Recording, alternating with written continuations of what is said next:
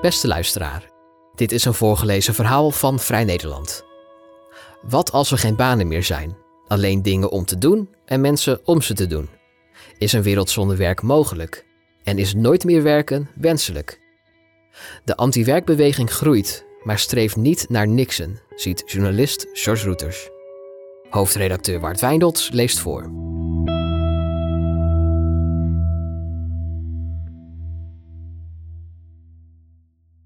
Hoe kun je in deze wereld anti-werk zijn? Wat denk je dan? Dat de kaboutertjes alles voor ons zullen doen?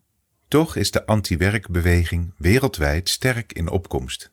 Want ergens is het cru dat de mensen in de vitale beroepen, die vaak het zwaarst zijn, meestal het minst betaald krijgen. Deze werkenden profiteren dus het minst van het economisch systeem. En de ongemakkelijke waarheid is ook dat werkenden de kapitalistische machine draaiende houden. Besluiten zij om het werk neer te leggen, dan komt de economie abrupt tot stilstand. Natuurlijk lopen categorieën als werkenden en bezittenden hopeloos door elkaar. Veel werkenden behoren via hun pensioenfondsen deels ook tot de bezittende klasse. Het zijn gradaties van afhankelijkheid. Hoe meer je loonarbeid nodig hebt voor je levensonderhoud, hoe kleiner je piece of the pie van het systeem. Maar het is het systeem roepen is ook een erg gemakkelijke manier om jezelf van verantwoordelijkheid te ontdoen. Zoals politiek filosoof Amia Srinivasan schrijft in haar boek Het recht op seks, feminisme in de 21ste eeuw. Ze schrijft dat een probleem structureel is, betekent nog niet dat we niet hoeven na te denken over welke rol wij als individu daarin hebben en wat we eraan zouden moeten of kunnen doen. Zodra het over individuele verantwoordelijkheid gaat, is er een obsessieve focus op het eindstation van de economische keten: consumptie. Eigenlijk curieus, want het is veel interessanter om te kijken naar wat aan consumptie voorafgaat, naar de productie van het systeem en ons verlangen om daar zo goed mogelijk aan mee te doen. Want werk gaat niet alleen over overleven. Werk gaat over wat je worden wilt, over passie en liefde, over zelfstandig kunnen zijn en een plaats in de wereld hebben, schrijft socioloog Marguerite van den Berg in haar boek Werk is geen oplossing uit 2021. Maar waarom verbinden we onze dromen zo sterk aan iets wat we voor een baas of opdrachtgever doen, vraagt ze zich af. Waarom is werk voor velen een existentiële aangelegenheid geworden, waarmee onze identiteit en gevoel van zingeving vervlochten zijn? Stond werk altijd zo centraal in het leven? Hoe is dat zo gekomen? En zou het ook anders kunnen? Terwijl ik aan dit stuk werkte, kreeg ik corona. Ik was een week uit de running en daarna werkte ik een week op halve kracht. Omdat ik niet productief kon zijn, voelde ik me nogal waardeloos. Productief zijn was een onbewust gebod. Dat ik ziek was, of dat ik in de tussentijd boeken had gelezen, deed er blijkbaar niet toe. Mijn onbewuste opvatting over productiviteit was een redelijk beperkte. Ik moest productie draaien, er moesten artikelen worden geschreven. En zelfs als ik niet ziek ben, komen er nooit genoeg woorden uit. De artikelen die ik schrijf zouden sneller en efficiënter geschreven kunnen worden. Al dat richtingloze gedenk en gelees. Er kan altijd meer geschreven worden. Het is nooit genoeg. Vroeger dacht ik dat er een bepaalde rust zou komen naarmate ik meer zou hebben geschreven. Maar het omgekeerde is het geval. De drang om meer te produceren wordt sterker naarmate ik meer produceer, als een cavia in een loopwiel. O ironie, ik heb het kapitalisme geïnternaliseerd.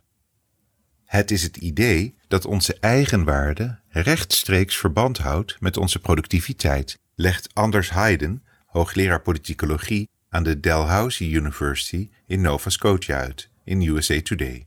Hij stelt: Je moet een human doing zijn om enige waarde te hebben. Actie roept reactie op. Een paar jaar geleden hunkerde de samenleving naar zelfhulpboeken en artikelen over hoe we efficiënter en productiever konden worden. Tegenover die ijverige interne kapitalist is nu juist de anti-werkbeweging in opkomst. Veel mensen verlangen naar manieren om minder efficiënt te worden. We snakken naar de kunst van het niksen, want we zitten vast in een compulsief al maar meer doen. In de Verenigde Staten is sinds de lente van 2021 de Great Resignation gaande. Ruim 33 miljoen mensen hebben ontslag genomen in een half jaar tijd. En het gaat om meer dan een intuïtieve afkeer van werk. Op internetforum Reddit is de subreddit anti-work in korte tijd van enkele duizenden naar miljoenen leden gegroeid. Onder de slogan Unemployment for All, not just the rich, gaan mensen met anderen in gesprek over werk. Van praktische vragen over hoe je samen op tactische wijze salarisverhoging kunt krijgen, tot diep filosofische kwesties over de aard van werk en hoe het zou kunnen worden afgeschaft. De anti-werkbibliotheek, die het intellectuele hart van het forum vormt, laat zien dat anti-werkideeën een rijke geschiedenis hebben en wijdverbreid zijn. Ook in China bijvoorbeeld zijn steeds meer jongeren er klaar mee om hun leven te onderwerpen aan de obsessie met economische groei en materiële rijkdom. Sinds april 2021 is Tang Ping, plat liggen, een van de trending memes in China. Jongeren die hebben besloten om niet meer mee te doen aan de rat race. Het is de zoveelste levensfilosofie die gebaseerd is op het afwijzen van carrièreambities, consumptie en een radertje zijn in de Chinese kapitalistische machine, legt onafhankelijk politiek analist Wu Cheng uit aan tijdschrift Quartz. Ook in mijn directe omgeving zie ik anti-werkontwikkelingen. Waar ik vroeger mensen feliciteerde met een nieuwe baan, feliciteer ik nu steeds vaker vrienden omdat ze ontslag hebben genomen. En het gaat niet alleen om universitair opgeleiden, integendeel. Het zijn vooral vrienden met alleen een middelbare schooldiploma die hun functies als bedrijfsleider of chef-kok neerleggen. Je zou dat kunnen afdoen als recalcitrantie of verwendheid, zoals NRC-columniste Japke de Bauma, die de anti-werkbeweging maar gejank vindt. Ga je schamen, stelletje snowflakes, zegt ze stoer. Zeg gewoon je bullshitbaan op en ga wat nuttigs doen, dondert ze tegen de aanstellers. Als je gewoon aan het werk gaat, heb je geen tijd voor de anti-work movement. Vervolgens bedenkt ze allerlei tactieken om anders met werk om te gaan, die wijdverbreid zijn in de anti-werkbeweging. De anti-werkbeweging kan intussen wel gevolgen hebben voor het economische systeem. Als de beweging doorzet, is dat een serieus langetermijnrisico voor de economie, al dus zakenbank Goldman Sachs vorig jaar in een nota. En volgens Brookings Institution, een invloedrijke Amerikaanse denktank, bedreigt het Chinese platliggen de economische ambities van president Xi Jinping. Waar komt het anti-werksentiment ineens vandaan? Anthony Klotz, hoogleraar psychologie aan Texas AM University en bedenker van de term The Great Resignation, denkt dat de coronapandemie een katalysator is geweest. Hij zei vorig jaar op nieuwszender CNBC: Als we te maken krijgen met levensbedreigende gebeurtenissen, gaan we reflecteren op de dood en vragen we ons af of we gelukkig zijn met onze levens en of we er iets aan zouden willen veranderen. De pandemie gaf mensen de mogelijkheid hun leven te heroverwegen. Al decennia werken we steeds harder voor steeds minder, stellen journalisten Sander Heijnen en Hendrik Noten in hun boek Fantoomgroei uit 2020. Al decennia werken we steeds harder voor steeds minder, stellen journalisten Sander Heijnen en Hendrik Noten in hun boek Fantoomgroei uit 2020. De afgelopen 40 jaar is er een gigantische groei in productiviteit per arbeidsuur geweest. Maar werkenden hebben weinig teruggezien van de immense waardegroei die zij zelf creëren. De spectaculaire economische groei van de afgelopen vier decennia is voor werkenden fantoomgroei gebleken. Wie er wel hard op vooruit zijn gegaan, zijn de aandeelhouders en bestuurders van de bedrijven die al die extra winst van de productiviteitsgroei in hun zakken hebben gestoken. Het gevoel van wederkerigheid en loyaliteit onder werknemers neemt dus al langere tijd af. Tegelijkertijd is het werk zelf voor steeds meer mensen steeds onzinniger geworden, zoals wijlen David Graeber laat zien in Bullshit Jobs uit 2018. Dankzij spectaculaire technologische ontwikkelingen zouden we makkelijk met een 15-urige werkweek toe kunnen. Toch draaien we allemaal volle dagen. Graeber laat zien dat een groot deel van het werk dat we uitvoeren dikke onzin is. Niet alleen denkt rond de 40% van de mensen zelf dat hun baan onzin is, zoals veel marketeers, verkopers, bedrijfsjuristen en HR-consultants. Ook de banen die er wel toe doen, hebben een proces van bullshitisering ondergaan. Denk aan mensen in de zorg die een groot deel van hun tijd bezig zijn met het invullen van formulieren. De overheid beweert al decennia dat meer marktwerking de economie efficiënter maakt, terwijl juist de bullshitisering een vlucht heeft genomen. Wat is er efficiënt aan het dik betalen van mensen om onzin te doen? Werk kan intussen ook schitterend zijn. Ik heb zoveel goede vrienden gekregen dankzij werk. En ik heb ook heel veel plezier gehad tijdens werk. Bij het vijverschraven, muren schilderen, hekken bouwen dat ik als tiener deed. En daarna bij mijn werk als verhuizer, afwasser en hulpkok in de festivalcatering. En natuurlijk in mijn huidige werk. Toen ik in 2018 stage liep bij De Groene Amsterdammer, was het leren of werken, las ik een artikel over werk als een steeds belangrijkere bron van zingeving. Een gevaarlijke ontwikkeling, zei psychoanalyticus Paul Verhagen in dat artikel. Hij stelt: Er staat tegenwoordig enorme druk op mensen. Wat voor werk je doet en hoeveel je daarvoor betaald krijgt, wordt in deze samenleving steeds belangrijker. Dat baarde hem zorgen. Hij zegt: Het is niet gezond als ons werk de enige bron van zingeving is in het leven. Werk gaat voor een deel ook over identiteit en waardigheid. Ik heb jaren trots in de horeca gewerkt. Mijn record is 59 uur werken in drie dagen. Ik was trots dat ik zo hard en veel werkte.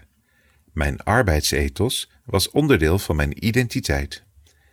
En ik ben absoluut niet de enige. In campagnetijd is bijna elke politieke partij opeens de partij van de hardwerkende Nederlander. Werk gaat ook over het leveren van een maatschappelijke bijdrage. Maar vooral is betaald werk voor veel mensen de enige manier om jezelf staande te houden in de wereld, om te overleven, zowel in fysieke als in sociale zin. Zelfs als je werkloos bent en een uitkering krijgt, staat je leven in het teken van naar werk zoeken. Daar zorgen overheidsinstanties wel voor met allerlei dwingende en vaak vernederende praktijken. Werk wordt als ethische verplichting gezien. Als je niet werkt, dan doe je niks voor de wereld. Dan profiteer je alleen maar van andermans noeste arbeid, is het idee. Hoe vanzelfsprekend onze huidige conceptie van werk ook lijkt, vroeger ging het heel anders. De Israëlische historicus Yuval Noah Harari schrijft in zijn boek Sapiens uit 2012 over de oorspronkelijke welvaartsstaat.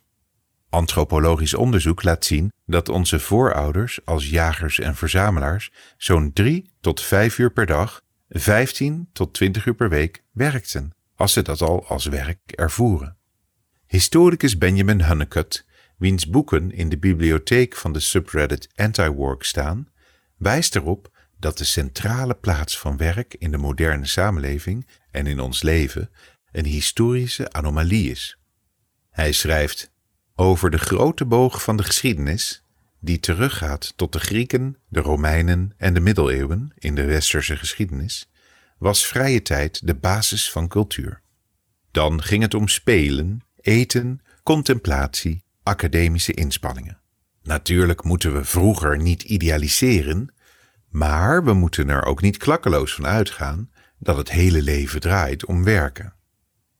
Er zit niets natuurlijks of aangeborens in het productieve gedrag van de huidige Homo economicus, schrijft economisch antropoloog Jason Hickel in zijn boek Minder is meer uit 2020. Hij stelt: Dit wezen is het product van vijf eeuwen culturele herprogrammering. Van 1350 tot 1500, een periode die de geschiedenis is ingegaan als de gouden eeuw van het proletariaat, te weten zij die voor hun levensonderhoud afhankelijk zijn van loonarbeid, verliep werk volgens heel andere ritmes en maatstaven, schrijft Hickel. Het leven verliep volgens de principes van zelfvoorzienendheid en van wat menselijk was. Men werkte zoveel als nodig was en bracht de rest van de tijd door met dansen, verhalen vertellen. In Engeland besloegen in deze tijd de vrije dagen waarschijnlijk een derde van het jaar. En de Engelsen werden nog wel gezien als harde werkers. In Spanje waren ze bij elkaar zo'n vijf maanden per jaar vrij. De Britse historicus A.P. Thompson benadrukte dan ook dat het leven van mensen in deze tijd helemaal niet om werk draaide, maar om festivals en carnavals. Niet iedereen was even blij met deze invulling van het leven door het plebs in de 16e eeuw. Hickel schrijft: De elite klaagde bitter over de boerenfeesten en hekelde het losbandige gedrag en de vrijheden die mensen daarin tentoonspreiden. De levensstijl van de boeren was onverenigbaar met het soort werk dat nodig was om kapitaal te vergaren. Daartoe moest duidelijk meer worden gewerkt dan nodig was om in de eigen behoeften te voorzien. Werken moest een complete levensstijl worden. Daarom voerde koning Henry VIII van Engeland in 1531 de eerste vagebondenwet in, waarin niets doen werd beschreven als de moeder en wortel van al het kwaad. De wet schreef voor dat landlopers en werklozen moesten worden vastgebonden, gegezeld en gedwongen om werk aan te nemen. In Engeland werden er onder Henry VIII 72.000 vagebonden opgehangen. De elites moesten letterlijk de zweep over mensen halen om ze om te vormen tot gehoorzame, productieve werkers. Natuurlijk, er moet brood op de plank komen. Maar als werk datgene is wat nodig is om het dagelijks leven in stand te houden, om te overleven als individu, maar ook als samenleving, waarom wordt je huis schoonmaken, boodschappen doen of kinderen opvoeden dan pas als werk gezien als iemand ervoor wordt betaald? Als je het zelf doet, is het opeens geen werk meer. Dan hoort het gewoon bij het leven. Maar zonder al deze handelingen zou werk, als in betaald werk, onmogelijk worden. Betaald werk is alleen maar mogelijk door alles wat niet als werk wordt gezien, maakt Marguerite van den Berg duidelijk in Werk is geen oplossing. Probeer maar eens een samenleving draaiende te houden zonder al het werk dat op geen enkele manier in geld is uit te drukken. Dat we het huis schoonhouden, voor elkaar koken, op elkaars kinderen passen, ook al hebben we het nog zo druk. Als we werk reduceren tot betaald werk, reduceren we de waarde van activiteiten tot de ruilwaarde ervan in geld. Als we meegaan in het idee dat alleen betaald werk de moeite waard is, bepaalt de markt wat waardevolle activiteiten zijn en wat niet. Dan gaan we mee in de tirannie van de markt die tot zoveel excessen heeft geleid. Mee in een hyperconsumptie die de aarde verwoest, mensen uitbuit en onze verlangens, onze identiteit, onze zingeving, kortom onze menselijkheid dicteert. In den beginnen was er niet de salarisstrook, eerst was er de overvloed van de natuur en vervolgens zijn we in een situatie beland waarin de meeste mensen afhankelijk zijn geworden van een salarisstrook om toegang te krijgen tot die overvloed van de natuur. De productiviteit van de Britse wiskundige, logicus, filosoof, historicus en Nobelprijswinnaar Bertrand Russell leek geen grenzen te kennen. Maar in zijn beroemde essay In Praise of Idleness, gepubliceerd in 1932, keert hij zich tegen de compulsieve werkcultus van de moderne tijd. Ik denk dat er veel te veel werk wordt gedaan in de wereld, dat er enorm veel schade wordt berokkend door de gedachte dat werken deugdzaam is, schrijft Russell. De weg naar geluk en welvaart ligt volgens hem in een georganiseerde vermindering van werk. Want de moderne techniek, stelt Russell, heeft het mogelijk gemaakt om de hoeveelheid arbeid die nodig is om de levensbehoeften voor iedereen veilig te stellen enorm te verminderen. Moving matter about is volgens Russell nadrukkelijk niet de zin van het menselijk bestaan. De natuurlijke neiging van de mens tot spel en luchtigheid, stelt Russell, is door de efficiëntiecultus sterk afgeremd. De moderne mens denkt dat alles gedaan moet worden vanwege iets anders en nooit for its own sake, aldus Russell. Waarom denken zoveel mensen dat deze situatie onvermijdelijk of zelfs wenselijk is? De ironie van zijn eigen ijver ontgaat Russell trouwens niet.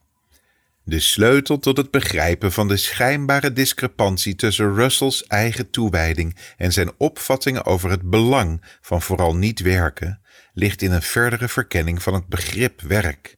Want wanneer is iets nou werk en wanneer is het gewoon iets wat we doen? In zijn roemruchte essay The Abolition of Work uit 1985 bepleit de Amerikaanse anarchist en jurist Bob Black niets minder dan de afschaffing van werk. Voor Black is werk de bron van bijna alle ellende in de wereld. Om het lijden te stoppen, moeten we stoppen met werken, schrijft hij. Maar dat betekent niet dat we moeten stoppen met dingen doen. En daar zit de crux. Black stelt: werk is productie die wordt afgedwongen met economische of politieke middelen. Maar niet alle creatie is werk. Black wil dat het werkelijk nuttige werk wordt omgezet in spel, terwijl nu zelfs activiteiten die al een spelachtige inhoud hebben, worden gereduceerd tot banen die bepaalde mensen en alleen die mensen doen, met uitsluiting van al het andere. Black schrijft: Is het niet vreemd dat landarbeiders hard op de velden zwoegen, terwijl hun kantoormeesters elk weekend naar huis gaan en in hun tuinen rondscharrelen? Wat, zegt Black, als er geen banen meer zijn, alleen dingen om te doen en mensen om ze te doen?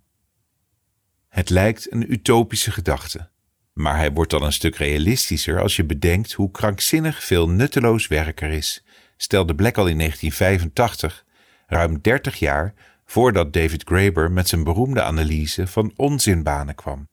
Als we al die onzinnige productie gedag zeggen, ontstaat er ontzettend veel tijd.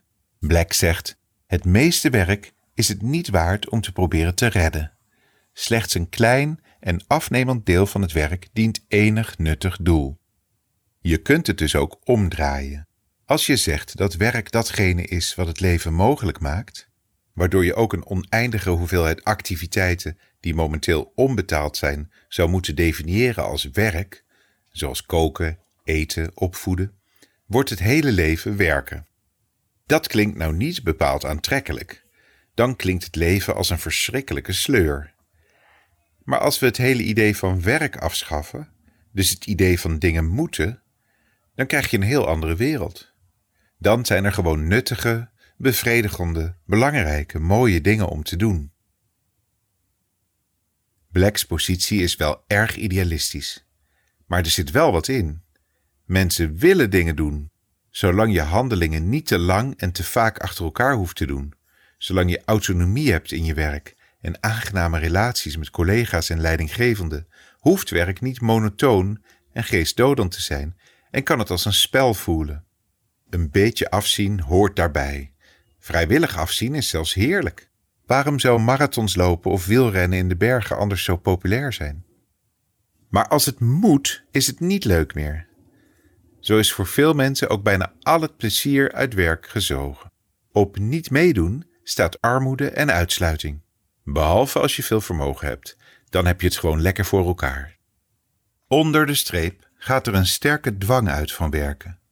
Als je lang genoeg niet werkt, word je met geweld uit je huis gezet, eindig je op straat en op veel plaatsen op aarde dreigt dan de hongerdood. Er is uiteindelijk weinig vrijwilligs aan werk.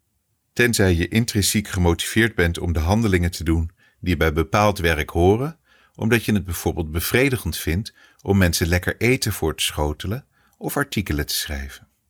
Mensen willen dolgraag dingen doen. Onderzoek na onderzoek laat zien dat de overgrote meerderheid van de mensen zou blijven werken als ze de loterij winnen. Misschien wel wat minder, maar bijna niemand wil alleen nog maar niksen. Als mensen werk uit zichzelf over het algemeen mooi, belangrijk en bevredigend vinden, waarom is dan die dwang nodig? En waarom hangen persoonlijke ontwikkeling, zingeving, identiteit en waardigheid zo af van betaald werk? Waarom voert die financiële component altijd de boventoon? Wie heeft er baat bij? Wie heeft er baat bij dat mensen meer werken dan ze eigenlijk zouden willen? Dat ze werk doen dat ze eigenlijk onzinnig vinden? Of waarbij mens, dier en aarde worden uitgebuit en verwoest? De anti-werkbeweging zegt niet dat we moeten stoppen met dingen doen, dingen creëren, met opbouwen en voor elkaar zorgen. En er is aanleiding om te geloven dat mensen doorgaan met die dingen, ook al zouden we met z'n allen besluiten dat onze huidige conceptie van werk ons geen dienst bewijst. Teruggaan naar een of ander geïdealiseerd verleden is niet het doel van de anti-werkbeweging. Wat dan wel? Wat is ons individuele handelingsperspectief? Om antropoloog David Graeber te parafraseren, hoe kunnen we een samenleving inrichten waar mensen meer kunnen leven door minder te werken? De vraag hoe kan ik hieraan verdienen staat centraal binnen het kapitalisme. Verdienen aan een mens, een dier, een stuk bos. Laten we ons in plaats daarvan eens afvragen hoe we iets moois kunnen doen dat niets kost. Dus niet van je hobby je werk maken. Zet je nieuwste creaties niet op Etsy. Ontwikkel jezelf op een manier die op geen enkele manier op LinkedIn te zetten valt. Minder gaan werken zou voor veel mensen ook een optie kunnen zijn. Waarom moet echt ten volle leven altijd worden uitgesteld tot een paradijselijke toekomst? Dit alles neemt niet weg dat de meesten van ons nog steeds afhankelijk zijn van die salarisstrook om de huur te betalen, om te eten, zich te kleden. Lang niet iedereen heeft de financiële ruimte om minder te gaan werken. We kunnen werk niet van de ene op de andere dag afschaffen. Het moet om een georganiseerde vermindering van werk gaan. Een steeds populairder idee is om de werkweek structureel voor iedereen te verkorten, met behoud van loon. Wereldwijd zijn er experimenten met een werkweek van vier dagen, met hoopvolle resultaten. Mensen behouden hun loon, hebben een dag langer weekend en zijn ook nog eens productiever, gelukkiger en gezonder. Bovendien kan deze verkorting, zoals onderzoek aantoont, tot een verlaging van CO2-uitstoot van wel 30% leiden. En waarom stoppen bij 32 uur per week?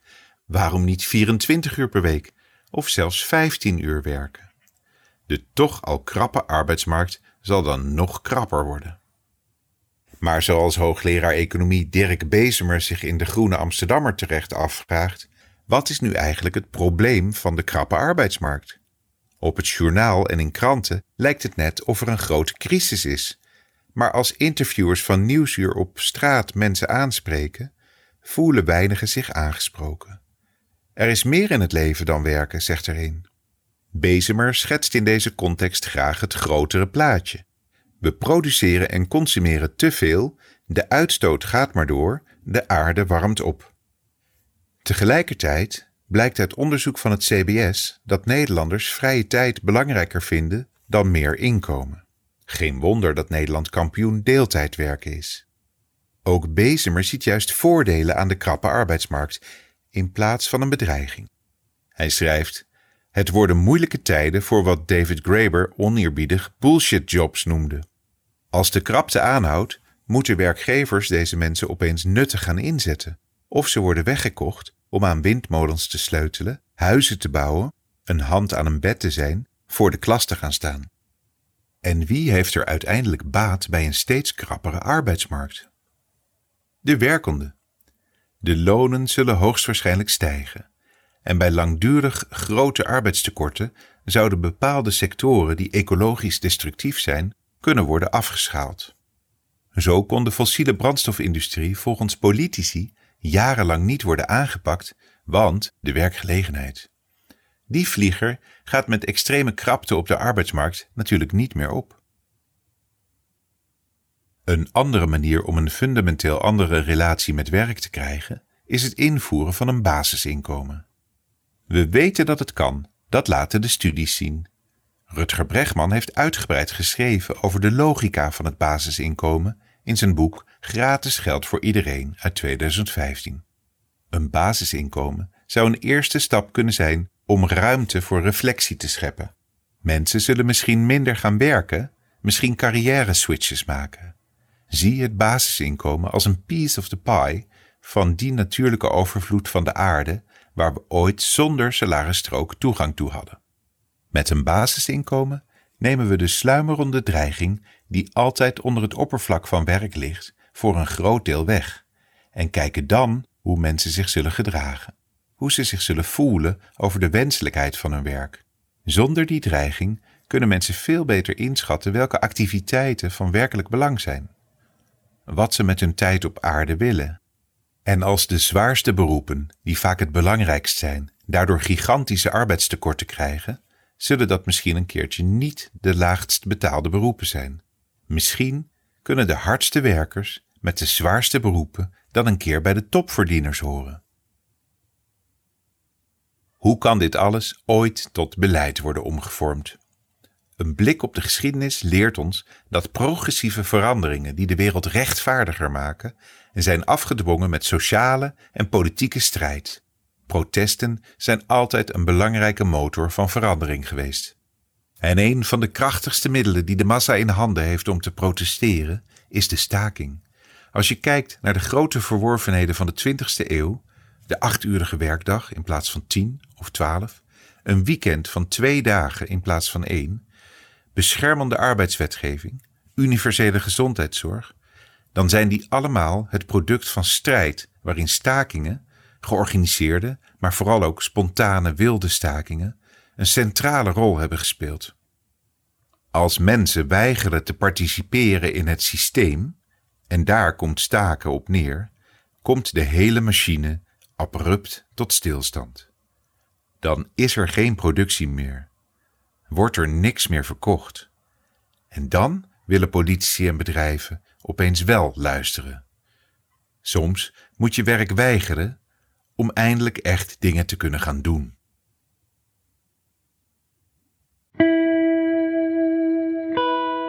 Wil je meer verhalen van ons lezen of beluisteren?